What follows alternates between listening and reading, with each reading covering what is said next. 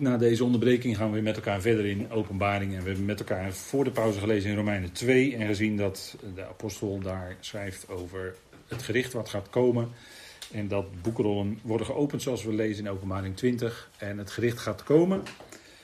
En daar zal ook onderscheid in zijn, heb ik gezegd, naarmate iemand meer of minder licht in het leven heeft ontvangen. En Israël had meer licht omdat zij de wet, de verbondene wet eh, en, enzovoort enzovoort hadden. En dat staat ook in, uh, in Romeinen 2 vers 12.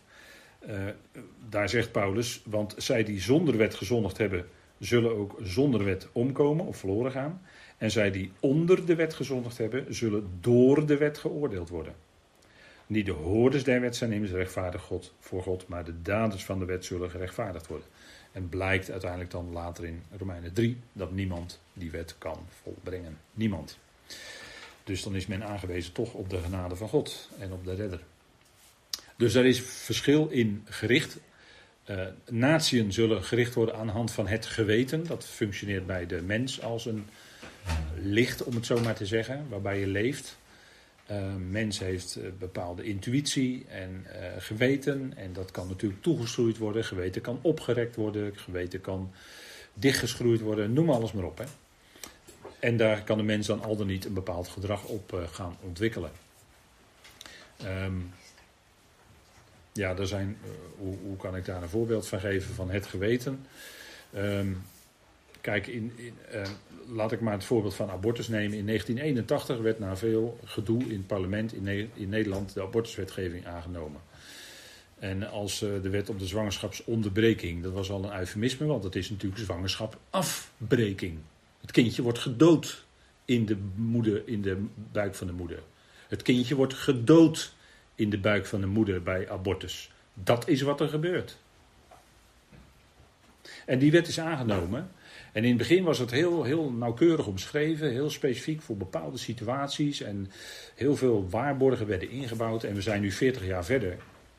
Ja, nu wordt uh, abortus gedaan, wordt kindje maar weggehaald als het, uh, uh, ja, ruggenprik, wordt syndroom van Down. Nou, dat wil ik niet, dus ik laat het weghalen. Ehm, ja, het zit minder weg, want ik wil graag een, een, vakantiereis en dan wil ik niet zwanger zijn. Hup, laat kindje maar weghalen. Ziet u dan in die loop van die 40 jaar hoe het geweten dan van de mensen is opgerekt? Zo gaat dat.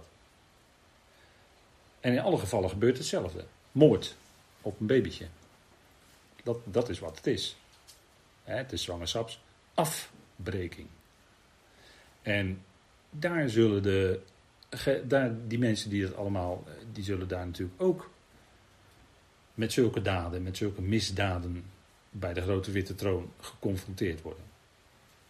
Hetzelfde geldt natuurlijk, en dat werd toen al in 1981 gezegd, let maar op, gaan ze bij het begin van het leven beginnen, abortus, dan zullen ze ook bij het eind van het leven beginnen, euthanasie, en dat is natuurlijk ook gebeurd. En die euthanasiewetgeving is natuurlijk ook steeds verder opgerekt. Zo gaat dat. En dat is een sprekend voorbeeld van dat mensen hè, gaan er maar over praten. Het wordt steeds meer geaccepteerd. Hè. Er zijn hele slimme psychologische stappen mensen die dat eh, kunnen, die, die zetten dan allemaal hele slimme psychologische stappen om zo'n proces erdoor te kunnen krijgen in wetgeving, in een parlement enzovoort. Hè. Dat zijn zes stappen die dan afgewerkt worden. Hè, dat is allemaal doordacht en er is allemaal te, uh, techniek voor, psychologische techniek om dat allemaal erdoor te krijgen. En dat geldt niet alleen op dat niveau, maar ook massapsychologie enzovoort. Hè. Daar is men veel en veel doortrapter en slimmer in dan dat u vermoedt. En waardoor ze mensen, massa's mensen in een bepaalde hypnosetoestand kunnen krijgen. Dat is, dat is gewoon, daar zijn technieken voor. Die staan ook beschreven. Dat is allemaal terug te vinden. He, dan praten we wel over dingen natuurlijk. En ik zie niet achter elke boom een spook of zo hoor. Maar ik zeg u alleen maar dat deze dingen wel degelijk er zijn. En dat ze ook gebeuren. En dat ze ook daadwerkelijk toegepast worden. Want je kunt het herkennen als je het weet. Dat wel. Dat is dan wel weer zo. maar goed, het wordt allemaal, je kan dus een geweten kan je ook allemaal oprekken. dat, is, uh, dat is wat ook gebeurt. Nou, we gaan verder in Openbaring 20. Daar waren we tenslotte gebleven. Hè? Openbaring 20, vers 13 inmiddels. En om de totaliteit aan te geven, wat, dat, dat echt alle mensen die gestorven zijn, we weten dan in ongeloof gestorven zijn, die zullen daar zijn. Want er staat, en de zee gaf de doden die in haar waren. Dat is natuurlijk mensen die, die, die in zee verdronken zijn, midden op, midden op zee, in een storm of wat dan ook. Denk aan de ramp van de Titanic. Die zullen, die, die konden niet begraven worden, want die zijn in zee verdronken. Die lichamen konden niet geborgen worden. Maar die zullen er dan wel weer zijn. Of wat denkt u van, uh, dat is nog redelijk recent, hè, 1994, de ramp, de ramp van het Zweedse passagiersschip de Estonia. Weet u nog, 1994. 800 mensen. En die lichamen, de, de nabestaanden dringen daar nu heel erg op aan. Maar die lichamen die zijn nog steeds niet geborgen uit die Estonia. Die ligt maar op 80 meter diepte. Dus toch ook een merkwaardige gang van zaken, hè? Dat, dat, uh, dat passagiersschip. Maar goed, die zullen er ook weer zijn. En dan staat er en de dood en het onwaarneembare gaven de doden die in hen waren. Nou, dan staat de zee natuurlijk voor de verdronkenen. Hè? De mensen hadden een zeemansgraf, zeggen ze dan. En dan de dood staat voor het lichaam en het onwaarneembare voor de ziel. Hè? Want de ziel is niet langer waarneembaar. De ziel wordt gekoppeld bij de dood aan het onwaarneembare. De ziel is dan niet langer waarneembaar en kan zelf ook niets meer waarnemen. Hè, dat is dan in het Hebreeuws Sheol en in het Grieks Hades. Dat betekent letterlijk allebei ongeveer hetzelfde, het onwaarneembare. En dan de dood heeft meer te maken met het lichaam. Dus de totaliteit van de mensheid is daar aanwezig. En dat is natuurlijk een enorme tentoonspreiding van Gods kracht. Om al die mensen, en daar gaat het toch echt om miljarden, daar weer te brengen. Tevoorschijn te roepen. dat, zo staat het ook in eh, Johannes 5. Dat al wie in de graven zijn, zullen de stem van de zoon des mensen horen. Dat staat daar? Dus als hij zegt, in het algemeen, hij moest tegen Lazarus zeggen de namen bij, Lazarus sta op. Had hij dat niet gedaan, dan was de hele mensheid opgestaan. Dat is de kracht van zijn woord. Hè?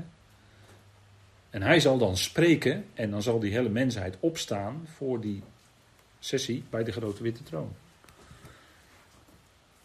En hoe gaat dat dan? Hè? Daar is gradatie in. Hebben we voor de pauze al even met elkaar gezien dat ehm, dat er dus verschil is in licht wat mensen tijdens hun leven ontvangen hebben en daarmee geleefd hebben.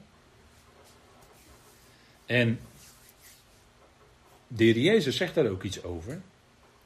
Als hij tegen zijn tijdgenoten zegt, toen hij op aarde rondwandelde, in Lucas 11. De koningin van het zuiden, dus de koningin van Sheba, zal opgewekt worden in het gericht met de mannen van deze generatie. En zal hen veroordelen. Omdat zij vanuit het einde van de aarde gekomen was om de wijsheid van Salomo te horen. En zie, meer dan Salomo is hier. Dus kennelijk gebeurt daar zoiets, hè? Die koningin van Sheba zal kennelijk ook iets te maken hebben in dat gericht. En zal de anderen op grond van hun, wat zij gedaan hebben met de Heer Jezus Christus toen hij rondwandelde, zal daar iets kennelijk te zeggen hebben. Zij is naar Salomo toegekomen. En degene die met de veel grotere dan Salomo te maken hadden, de Heer Jezus Christus zelf, die hebben hem niet aanvaard. Zij hadden meer licht. Zij hoorden zijn stem.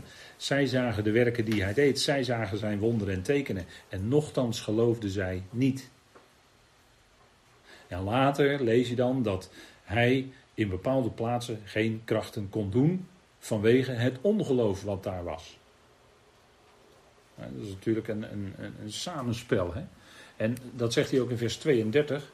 Dat is een andere situatie. Mannen, Ninevieten, zullen opstaan in het gericht met deze generatie. En zullen haar veroordelen. Omdat zij berouw hadden om de heroudsboodschap van Jona. En zie, meer dan Jona is hier. En de Heer zei ook tegen zijn volk: Aan jullie zal geen ander teken gegeven worden dan het teken van Jona de profeet. Dat zal aan het volk voltrokken worden, bedoelde hij dus. Hè? Dat zij ook twee dagen ten onder zouden gaan, dood zouden zijn en na twee dagen zouden herleven. En natuurlijk, een ander teken was dat de Heer Jezus Christus zelf door toedoen van zijn eigen volksgenoten aan het kruis genageld zou worden. En na twee dagen, hè, na, drie dagen na drie dagen en drie nachten, dat is dan de Hebreeuwse manier van spreken, opgewekt werd uit de doden, dat was ook een teken. Dat was ook een teken van Jona, waar dat volk mee geconfronteerd werd. En de Ninevieten zullen opstaan in het gericht en die generatie dan veroordelen. Moet eens nagaan hè, wat, daar, wat daar dan allemaal bij die grote witte troon kennelijk gaat gebeuren. Dus mensen zullen dan anderen kunnen aanzeggen van, wat? Hebben jullie niet geloofd terwijl hij bij je was? Jullie Israëlieten, terwijl jullie zoveel licht hadden? Wij hebben ons bekeerd op de prediking van Jona destijds. En jullie? Jullie hebben hem niet geloofd? Misschien gaat er wel veel meer open en is er veel, veel meer bij veel meer mensen duidelijk bij die grote witte troon dan wij denken. De Heer zei dit natuurlijk niet voor niets, hè? Dit is natuurlijk profetisch. En, en denk erom dat al wat hij sprak, dat zal ook gaan gebeuren. Dat zijn zijn woorden. En het punt is dat als je veel licht hebt ontvangen, dan zul je dus in dat gericht, zal dat zwaarder aangerekend worden. Dat blijkt hier ook. Hè? Verschil in gericht, net als bij de koningin van Sheba. Hier bij de Ninevieten. En de Heer had nog meer voorbeelden om te noemen. Hij zei in het algemeen, bijvoorbeeld in Matthäus 10, Word dan niet bevreesd voor hen, want niets is bedekt dat niet onthuld zou worden. En verborgen dat niet bekend zou worden. Kijk, dat is al in het leven zo. Maar hoeveel te meer is dat bij de grote witte troon? Deze uitspraak. Het lijkt misschien een wat bijna enigmatische uitspraak van de Heer, maar toch is die duidelijk genoeg, denk ik. En we zeggen wel eens tegen elkaar: kijk, in processen in, in menselijke processen, dat kan korter duren, het kan langer duren, maar de waarheid zal een keer aan het licht komen. De waarheid komt een keer op tafel. Wilt u een duidelijk voorbeeld hebben? De Tweede Wereldoorlog. Er is gezocht op getuigen naar de vernietigingskampen, naar de vernietigingsplaatsen van de naties. En ze werden gevonden. Ze werden gevonden, huiveringwekkend, huiveringwekkend. Maar de bewijzen waren aanwezig. En de waarheid kwam tijdens dat proces van Nuremberg op tafel. Wat denkt u van later, in de jaren, wat was het, de jaren 70, 80? Polpot. Dat is ook aan het licht gekomen. Wat die onder zijn rode kmer bewindt, wat daar allemaal gebeurd is. Miljoenen vermoord. Waarom? Omdat ze een bril droegen en dus kennelijk konden lezen en goed geïnformeerd konden zijn, neerschieten die hap. Zo ging dat onder Pol Pot. En de bewijzen in de Killing Fields, daar is ook een film over gemaakt, de Killing Fields, de bewijzen zijn gevonden. Kijk, de waarheid komt wel op tafel, dat komt wel. Dat komt wel. En dat is wat de Heer hier bedoelt. Hè? Alles zal bij die grote witte troon aan het licht komen. Alles. Ook de verborgen motieven van het hart. Daar spreekt Paulus ook over hè? in uh, Romeinen 2. In uh, vers 16 bijvoorbeeld. Waarin hij zegt: Op de dag wanneer God de verborgen dingen van de mensen zal richten door Jezus Christus, overeenkomstig mijn evangelie. En die dag, dat is de grote witte troon. Daar zullen de mensen dus gericht worden en er zullen de verborgen dingen van het hart aan het licht komen. Net trouwens als bij de Bema. Maar de Bema is een heel ander moment. Hè? Dat zegt Paulus dan in 1 Corinthië 4, vers 5. Dan heeft hij het over de Bema. En daar zegt hij dat ook de verborgen dingen van het hart daar aan het licht zullen komen. Met welke motieven heb jij dat gedaan, wat je hebt gedaan in het lichaam van Christus? En dan zal ieder lofprijs ontvangen van God. Maar dat is dan ook een andere sessie. Dat is de Bema. We praten nu over de grote witte troon. Daar zullen al die verborgenheden van het hart aan het licht komen. Waarmee hebben de mensen, met welke motieven hebben ze dat gedaan wat ze gedaan hebben in hun leven? Zal er allemaal blijken. Zal blijken. Dus vroeg of laat, de waarheid komt toch op tafel. Omdat er licht opvalt, licht van God. En dan is het niet meer horen, zien en zwijgen. Maar dan is het horen en zien en zien. En dan wordt er niet meer gezwegen. Maar dan wordt het erkend. Het zal natuurlijk ook een moment van opluchting zijn. Maar er zal ook, het zal ook het moment zijn van verdrukking en benauwdheid. Zeker. Kijk, de Heer Jezus zei er nog iets meer over. Bijvoorbeeld in Matthäus 10 eh, is dit. Toen begon hij de steden te beschuldigen waarin de meeste krachten van hem gebeurd waren, omdat ze geen berouw toonden. Wee Gorazin, wee Bethsaida. Want indien in Tyrus en Sidon de krachten gebeurd waren die onder jullie gebeurd zijn, hadden zij ook al lang in zakken goed en as zittend berouw gehad. Bovendien zeg ik jullie, voor Tyrus en Sidon zal het dragelijker zijn in de dag van het gericht dan voor jullie. Ziet u dat daar inderdaad gradatie is? Want de Heer zei, hij wist dat Tyrus en Sidon zich bekeerd zouden hebben. Gorazin en Bethsaida, ondanks de krachten die hij deed, bekeerden zich niet. Ze toonden geen berouw. Daarom zullen zij in de dag van het gericht zwaarder daaronder komen dan anderen. Dat is wat, hè? Dat is wat. Dus ieder, en dat is ook dan de rechtvaardigheid van God, hè? Ieder zal daar de juiste, aan, aan de hand van de juiste criteria volledig met alle, met alle ins en outs, met alle omstandigheden zal rekening gehouden worden en daar zal daar gericht worden. En dan zullen echt alle feiten op tafel komen. Met alle motieven. En dat is natuurlijk enorm gebeuren. Hè? Ik denk dat we daar praten we, denk ik, als gelovigen onderling niet zo heel veel over. Maar dit is natuurlijk wel wat de schrift laat zien.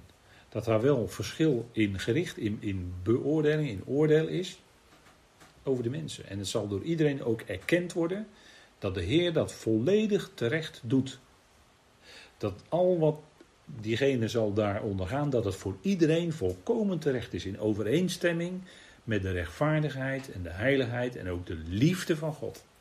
Want uiteindelijk zal het, en het gaat erom, dat is ook het motief, hè, van, want waarom laat God nu zo'n enorme kracht zien dat hij al die ongelovigen ineens opwekt uit de doden? Waarom doet hij dat? Dat is natuurlijk niet om ze vervolgens voor altijd te veroordelen. Nee. Nee. Want dat zou een enorme blamering zijn van zijn karakter van liefdevol God. Nee, hij wekt ze op.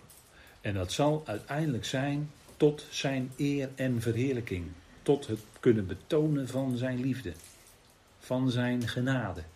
Want daarin zit zijn grootste heerlijkheid. Dat hij uiteindelijk na het gericht van de grote witte troon, want besef goed, die grote witte troon is het gericht. Daar vindt het gericht plaats. Daar zijn de mensen zich dat ook bewust. Daarna heb je de poel des vuurs, maar dat is de tweede dood. De poel des vuurs is niet het gericht. De poel des vuurs is de tweede dood voor die mensen. Dat is wat het is, dat staat er ook bij. Die dingen moet je goed uit elkaar houden. De grote witte troon is het gericht. Daar gebeurt het. En daarna zijn die mensen in de tweede dood en zijn ze zich opnieuw van niets bewust. Pijn? Nee. Ze zijn zich van niets bewust. En dat, dat is denk ik heel goed om, om je dat te realiseren. Dat zijn echt twee verschillende grootheden. En de functie van de tweede, dat gaan we met elkaar bespreken. Maar nu, de functie van die grote witte is niet alleen om die mensen te richten en ze te confronteren met hun eigen werken te confronteren met hun eigen geweten, met de wet, met het verbond. En de daarmee gepaardgaande verdrukking en benauwdheid enzovoort. Dat moet allemaal daar plaatsvinden. Maar als dat hele gebeuren geweest is, dan moeten al die ongelovigen alsnog in de poel des vuurs en dat is de tweede dood. En dat heeft een bepaalde functie. Hier worden zij geconfronteerd bij de grote witte troon met hun redder, Jezus Christus. Dat is ook een functie van die grote witte troon. En dat is de heerlijkheid van God. Dat is de liefde van God. Dat is zijn genade die uiteindelijk blijkt Is er genade voor de zondaar? Ja.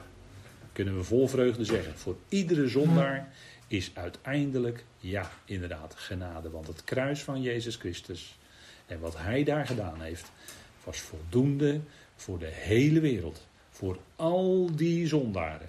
Zoals Romeinen 5 dat zegt.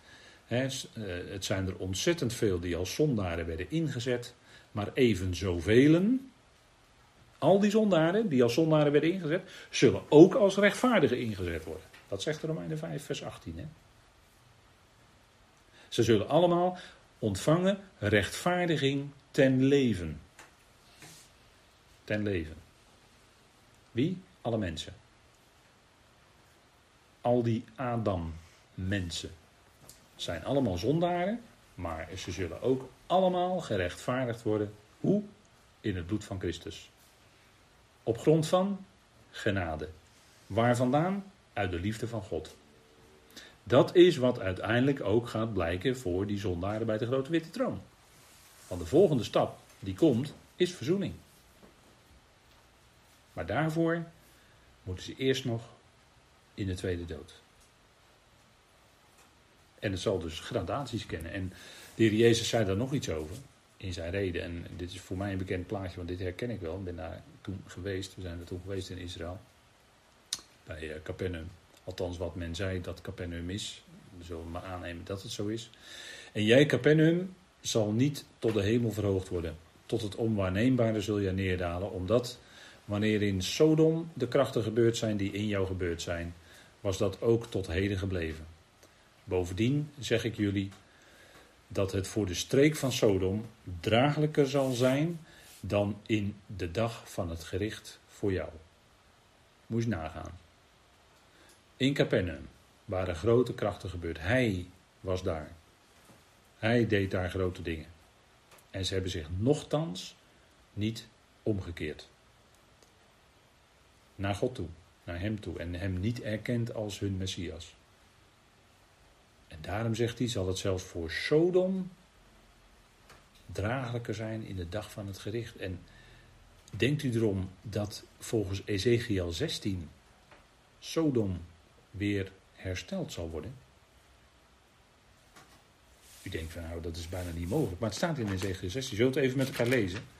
Ezekiel 16. En er worden veel ernstige dingen gezegd.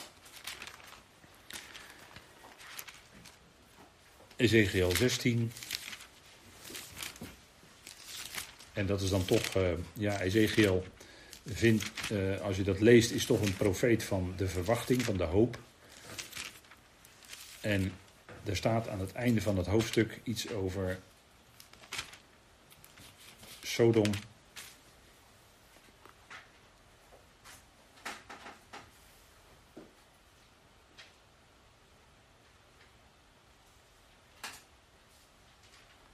En lezen even met elkaar vanaf vers 53. Ezekiel 16 vanaf vers 53.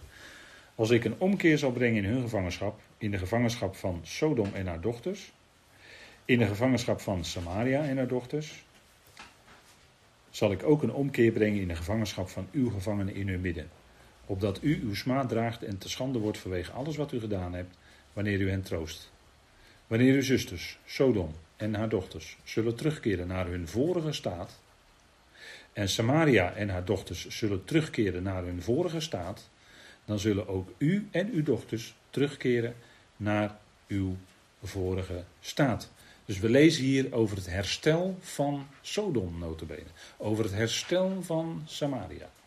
Die, waar binnen de, de poorten waarvan dingen gebeurden waarvoor, waarover God een, een verschrikkelijk gericht moest brengen.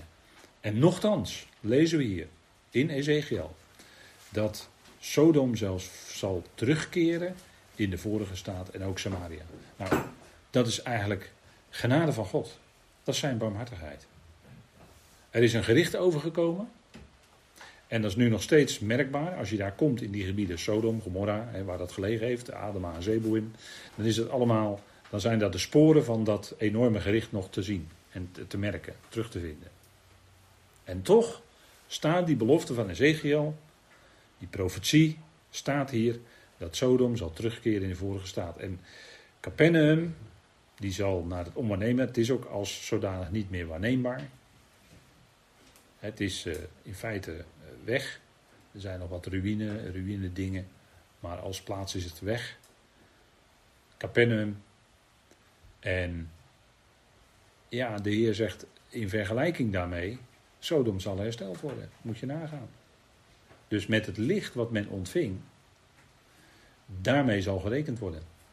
Alles zal in de juiste proporties, in de juiste verhoudingen bekeken worden. En dan staat er in, uh, keren we even terug naar openbaring 20, vers 13. En zij werden veroordeeld, ieder in overeenstemming met hun werken. En dat betekent, hè, dat, uh, dat heeft, dit, hebben de, dit heeft de Sinaiticus, deze lezing, veroordeeld. En zij werden veroordeeld, ieder in overeenstemming met hun werken. Al, dus de, al diegenen die voor de grote witte troon komen, die worden veroordeeld. Letterlijk betekent dat woord neerwaarts gericht worden. Katakrima of katakrino. En dat betekent neerwaarts gericht, dus een veroordeling. Al die mensen voor de grote witte troon, die miljarden, allemaal veroordeeld. Veroordeeld tot wat? Uiteindelijk zullen ze daar de veroordeling ondergaan. En als resultaat daarvan, als, uh, volgende, als volgend gebeuren, gaan ze dan de tweede dood in. Maar als we even nadenken over, ja, maar wie worden er dan niet veroordeeld? Dat hebben we vanavond al heel even aangetikt. Bijvoorbeeld de zondares, de overspelige vrouw, Johannes 8. De Heer die tekent dan in de aarde, die Heer schrijft dan in de aarde. En uh, er was daar, uh, u kent, dat is een bekende, bekend iets. Hè, uh, er was een vrouw die was betrapt op overspel. En die werd daar in het midden geplaatst. En toen gingen ze kijken wat de Heer Jezus daar nou van zou zeggen. Hij schrijft dan in de aarde. En dan zegt hij. Dan zegt hij, dat was natuurlijk weer zo'n. ja, wat moet ik dan zeggen? Verbluffend antwoord. Want zij wilde natuurlijk graag dat hij haar zou veroordelen op grond van de wet. Want de wet zei dat je geen overspel mag bedrijven. En als je het zo bekijkt, hadden die overpriesters daarmee gelijk. Maar wat doet de Heer? Wat doet de Heer?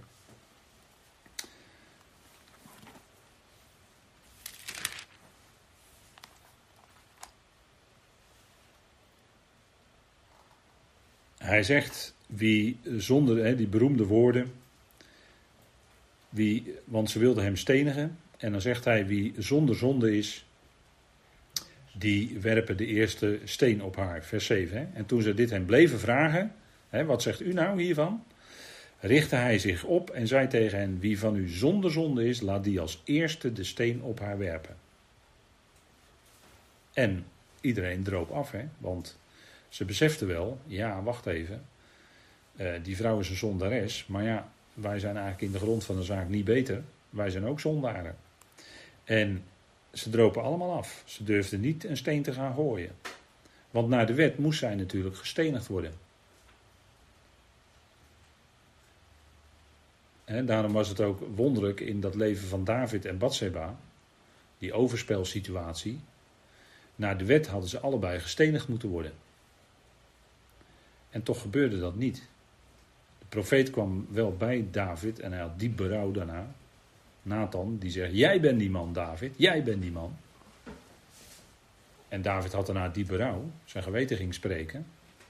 Want hij had wel degelijk gezondigd tegen het licht. En tegen Uria, maar eh, in Uria zit ook de naam, zit, in zijn naam zit ook licht. Hè? Dus in meerdere opzichten zondigde David daar tegen licht. En toch werd hij niet gestenigd. En Batseba ook niet. Ze hadden allebei eigenlijk gestenigd moeten worden. Naar de wet. Toch gebeurde dat niet. Er was ook vergeving. En zij ontvingen vergeving. Maar dat ging niet zo makkelijk. Want Nathan kwam bij David en zei heel duidelijk: David, jij bent die man. Die dat op zijn geweten heeft. En David had die berouw. En schreef daar psalm, psalmen over. Want hij kwam toen door die woorden van Nathan, ging zijn geweten spreken, kwam in het licht van God en hij verootmoedigde zich ook voor God. Want wat David en Bathsheba hadden gedaan was zondigen, ernstig zondigen. En hier was die vrouw dan betrapt op overspel. En ze waren er als de kippen bij om haar te veroordelen. En vandaag de dag gebeurt dat natuurlijk nog steeds. Mensen zijn er dan als de kippen bij om met het vingertje te wijzen. En dan zegt de Heer Jezus, hij richtte zich op, vers 10. En toen hij niemand zag dan de vrouw, want ze waren allemaal weggegaan, zei hij tegen haar vrouw: Waar zijn die aanklagers van u? Heeft niemand u veroordeeld? En ze zei: Niemand, Heer. En Jezus zei tegen haar: Dan veroordeel ik u ook niet. Ga heen en zondig niet meer. De Heer schonk haar genade. En gaf haar wel mee: zondig niet weer. En dat was wel heel duidelijk.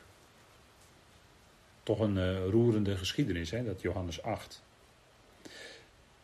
Als we verder kijken, wie worden niet veroordeeld? Dat zijn degenen die in Christus Jezus zijn. Dat zijn die geweldige woorden uit Romeinen 8, vers 1. Zo is er dan nu geen veroordeling voor hen die in Christus Jezus zijn. Dus wij worden niet veroordeeld. En wij, wij zijn gerechtvaardigd om niet door zijn genade. Er is helemaal niks van onszelf bij, helemaal niets. Maar daarom komen wij niet voor de grote witte troon. Want er is geen veroordeling voor hen die in Christus Jezus zijn. Dus wij, zijn daar, wij hebben daaraan kunnen ontkomen. Niet door ons eigen werk, integendeel. Het is door zijn werk. Het is genade. En daar zijn we diep, diep dankbaar voor. Noach, die werd ook niet veroordeeld. Maar door wat hij deed, veroordeelde hij wel zijn generatie. Noach die bouwde aan de ark. En uh, de, die generatie die lachte hem natuurlijk uit. En ik weet niet of ze de scheldwoorden van vandaag toen gebruikt hebben. Maar ze hebben hem natuurlijk uitgelachen en geridiculiseerd. Dat is een moeilijk woord, hè? Gekleineerd. Ze hebben hem gekleineerd natuurlijk tot en met. Hè? Moet je die dwaze Noach, die een boot aan het bouwen. Tot die dag dat het begon te regenen. Ja, wacht even. Die dag die, dat de regen kwam, die, die dag die kwam ook, hè? En toen bleek toch dat Noach een gelovige was. Want hij geloofde wat God gezegd had. En hij had die ark gebouwd. Tot die dag hebben ze om hem gelachen, hebben ze hem gekleineerd, hebben ze hem bespot, hebben ze hem als gekkie verklaard enzovoort. Maar toen begon het te regenen. En toen was het ook niet meer te houden. Kijk, ehm, we lazen in het eerste deel vanavond over die spotters, hè? In uh, de dagen van Petrus, waar Petrus over schrijft. Dat is uh, de tijd van de grote verdrukking en zo. Die spotters zullen er dan ook zijn. Hè, die, die zullen dan mensen die dan nog vasthouden aan de Bijbel en dan nog vasthouden aan, aan Jezus Christus en, en gelovig zijn. In die tijd zullen die er ook zijn. Die zullen natuurlijk uitgelachen worden tot en met. Totdat. Wacht even, totdat. Totdat. Want die verontwaardiging van God die gaat wel komen. Die gaat wel komen, wis en waarachtig. En dan wordt het, wordt het ineens, blijkt het ineens dus toch allemaal anders zijn. Blijkt het ineens toch allemaal waar te zijn wat de schrift zegt. dat gaat wel blijken hoor. En daar zijn ook boodschappers, daar wordt over gesproken in Petrus. Want aan het begin van de avond zei ik u dat ik, uh, als de tijd het toelaat, erop zou komen. En in Petrus wordt daar iets over gezegd. De zondigende boodschappers. Daar wordt gezegd in 2 Petrus 2, vers 4: Want indien God zondigende boodschappers niet ontzien heeft, maar in donkere kerkers van de Tartarus werpend, om hen tuchtigend te bewaren, overgegeven heeft tot gericht. Dus ze, zijn, ze worden daarin bewaard, hè? laten we maar zeggen in bepaalde kerkers, waar dat dan ook maar is. En zij worden bewaard tot de dag van het gericht. En misschien zou je dat kunnen zien als het, het grote moment van de grote witte troon, dat daar dan ook boodschappers gericht worden. Dat zou kunnen. Maar het kan ook een ander moment zijn, wat in openbaring besproken is. Dat is een mogelijkheid. En daar wordt nog meer over gezegd. En uh, het punt is, waarom werden zij, wanneer was dat? Nou, dat was in de tijd van Noach. Uh, daar wordt althans wel duidelijk aan gerefereerd door Petrus een vers verder. En de oorspronkelijke wereld niet ontzien. Dat was dus in de dagen van Noach, hè, die wordt dan de oorspronkelijke wereld genoemd. Maar Noach, een heraut van de gerechtigheid, als achtste bewaakt heeft. Een overstroming voor de wereld, over de wereld van de oneerbiedigen, of wordt vaak met goddelozen vertaald. brengend. Dus Noach die bouwde aan die ark, ze lachten hem uit, tot de dag dat het begon te regenen. En in die dagen is er, is er kennelijk ook iets geweest met boodschappers die uh, zich op een bepaalde manier, hemel, waarschijnlijk hemelse boodschappers, die zich in die dagen ook op een bepaalde manier gedragen hebben en misschien de mensheid op een bepaalde manier beïnvloed hebben. En op grond daarvan bewaard worden nu in donkerten, in diepten. Er wordt Tartarus, hè, er wordt eigenlijk een werkwoord gebruikt. In Tartarus werpen wordt het mee vertaald. Maar die worden daar bewaard in donkerte, want waarschijnlijk is het zo dat hemelse boodschappers en hemelingen uh, hun, hun kracht en energie en activiteit uh, doen toenemen door middel van licht.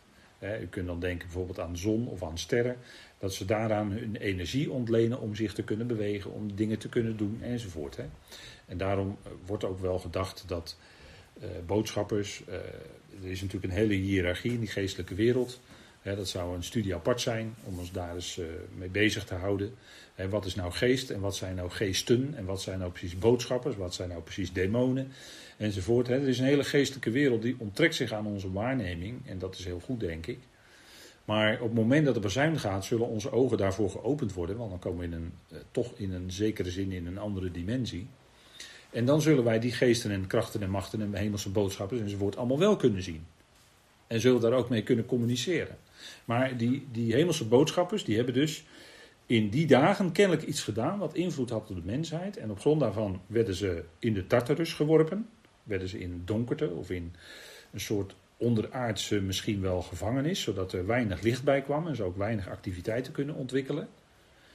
Geworpen tot de dag van het gericht. En dat kan misschien wel meerdere invulling hebben. Maar ik zeg het voorzichtig, misschien meerdere invulling hebben. In Judas, vers 6 en 7, wordt er ook iets over gezegd. En het gaat waarschijnlijk over hetzelfde. En daar wordt gezegd, daarnaast heeft hij de boodschappers die hun eigen begin, daar wordt het woord arche gebruikt in het Grieks. En daar zou, daarvan zou je ook kunnen zeggen beginsel, want het kan ook wijzen op beginsel. Maar heel strikt genomen is het begin, hè.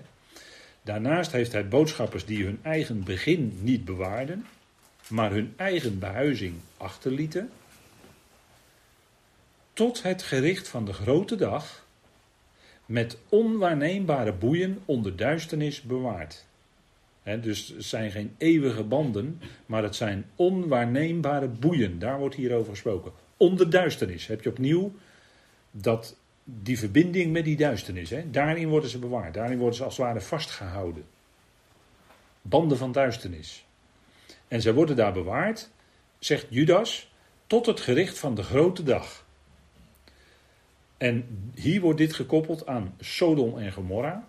Zoals Sodom en Gomorra en de steden om hen heen, Adema, Zeboim, die op een andere manier gelijk aan deze buitengewoon hoereerden. Er staat niet het gewone woord voor hoereren, maar er staat ek voor. Dus buitengewoon hoereerden en achter andersoortig vlees aangingen. En ik denk dat we daarover gelezen hebben eerder vanavond in Romeinen 1. Maar je zou ook nog aan andere dingen dan kunnen denken. Andersoortig vlees achterna gingen. En er wordt een vergelijking gemaakt dus met die boodschappen. Liggen zij voor ons als toonbeeld de rechtvaardigheid van eonisch vuur ondervindend. Kijk, dat vuur daar in Israël, uh, dat is al lang uit, hè? Dat, is, dat is daar niet meer, het vuur. En toch wordt hier gesproken over eonisch vuur. Waarom is dat? Omdat het toen door vuur is uh, uh, vergaan en als effect daarvan is het nog steeds weg. Vandaar dat er dan in een vorm van beeldspraak gesproken wordt over eonisch vuur. Dus het, gevolg daarvan strekt zich uit over de rest van de eon. Het gevolg van dat vuur, wat er toen is geweest, vuur en zwavel, regende vanuit de hemel over Sodom en Gomorra. Dat gebeurde in één nacht. ik heb dat in Israël toen, uh, hebben we dat uh, horen uitleggen op een hele bijzondere manier. In een uh, samenkomst van allerlei geleerden, allerlei wetenschappers. Dat was heel aardig. Om juist binnen die samenkomst van wetenschappers, evolutionisten en zo, om dan iemand te horen vertellen dat het Bijbelse, dat Bijbelse weergave wel degelijk de waarheid was. Dat was, vond ik heel aangenaam. Ik keek zo af en toe eens om me heen. En die gezichten die stonden niet altijd vrolijk toen dat verteld werd. Maar ik vond het wel aardig dat daar toch de waarheid dan even klonk. Hè? Zo, te midden van die wetenschappers.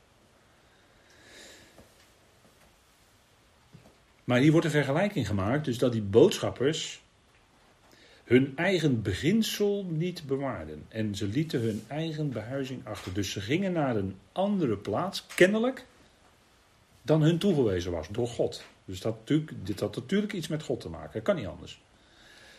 En ze hebben ook andere dingen gedaan waarvoor ze eigenlijk bedoeld, bedoeld waren. Kennelijk. Hè? Dat, dat is wat je hieruit mag concluderen.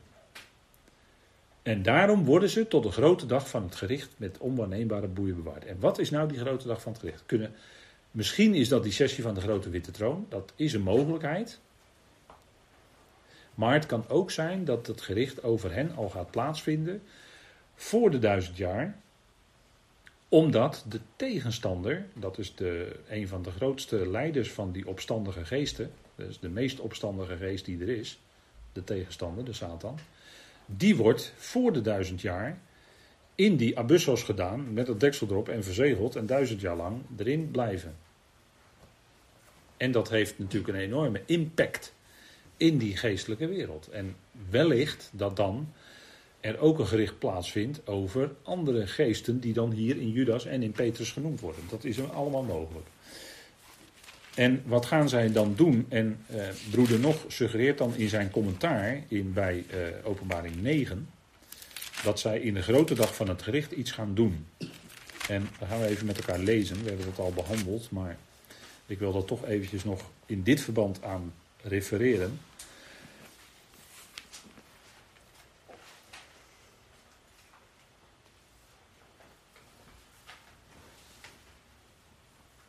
En dan komt daar ook een enorm gevolg aan. Ehm,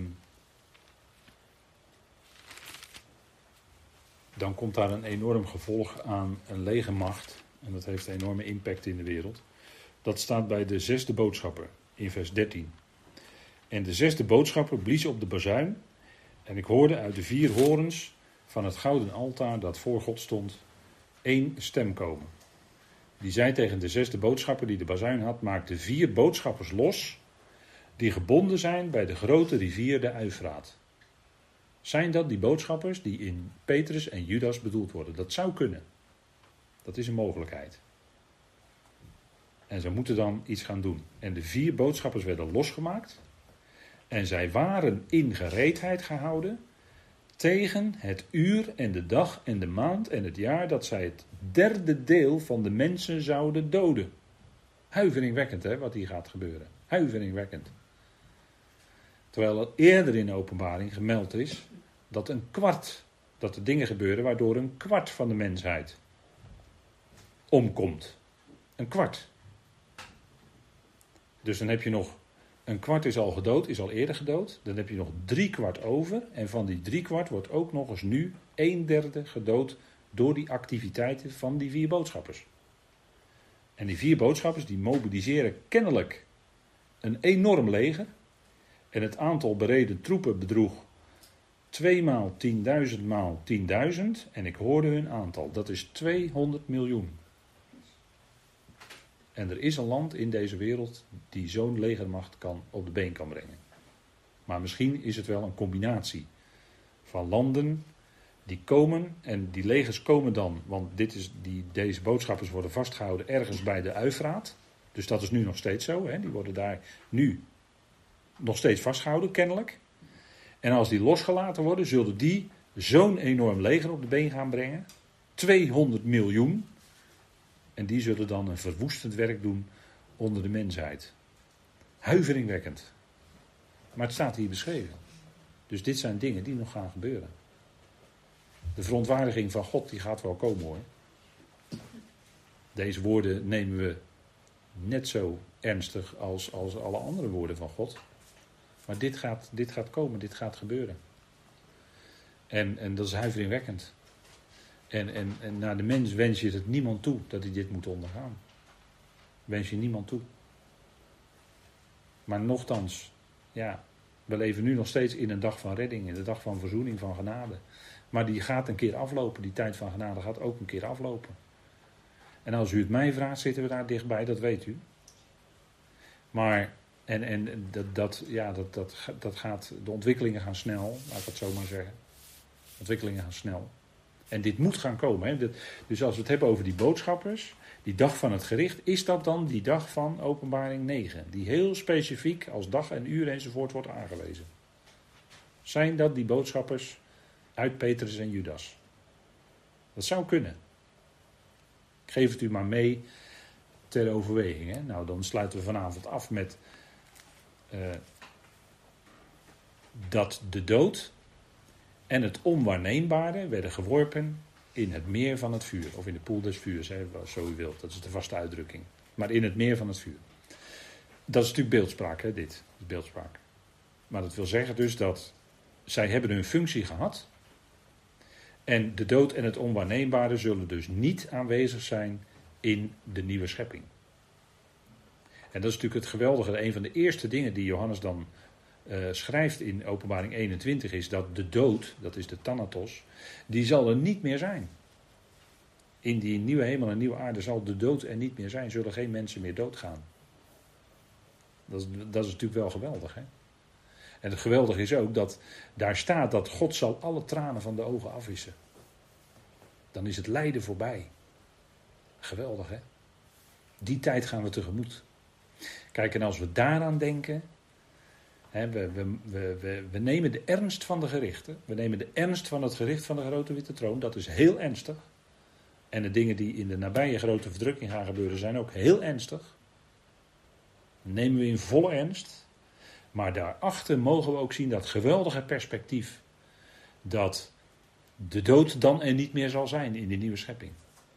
Daar zullen ook geen tranen meer zijn. Daar zal, de tranen zullen van de ogen afgewist worden. En, en u weet dat God dat zegt Psalm 56, dat God uw tranen van het lijden bewaart in zijn, hebben we geleerd, hè, leren fles.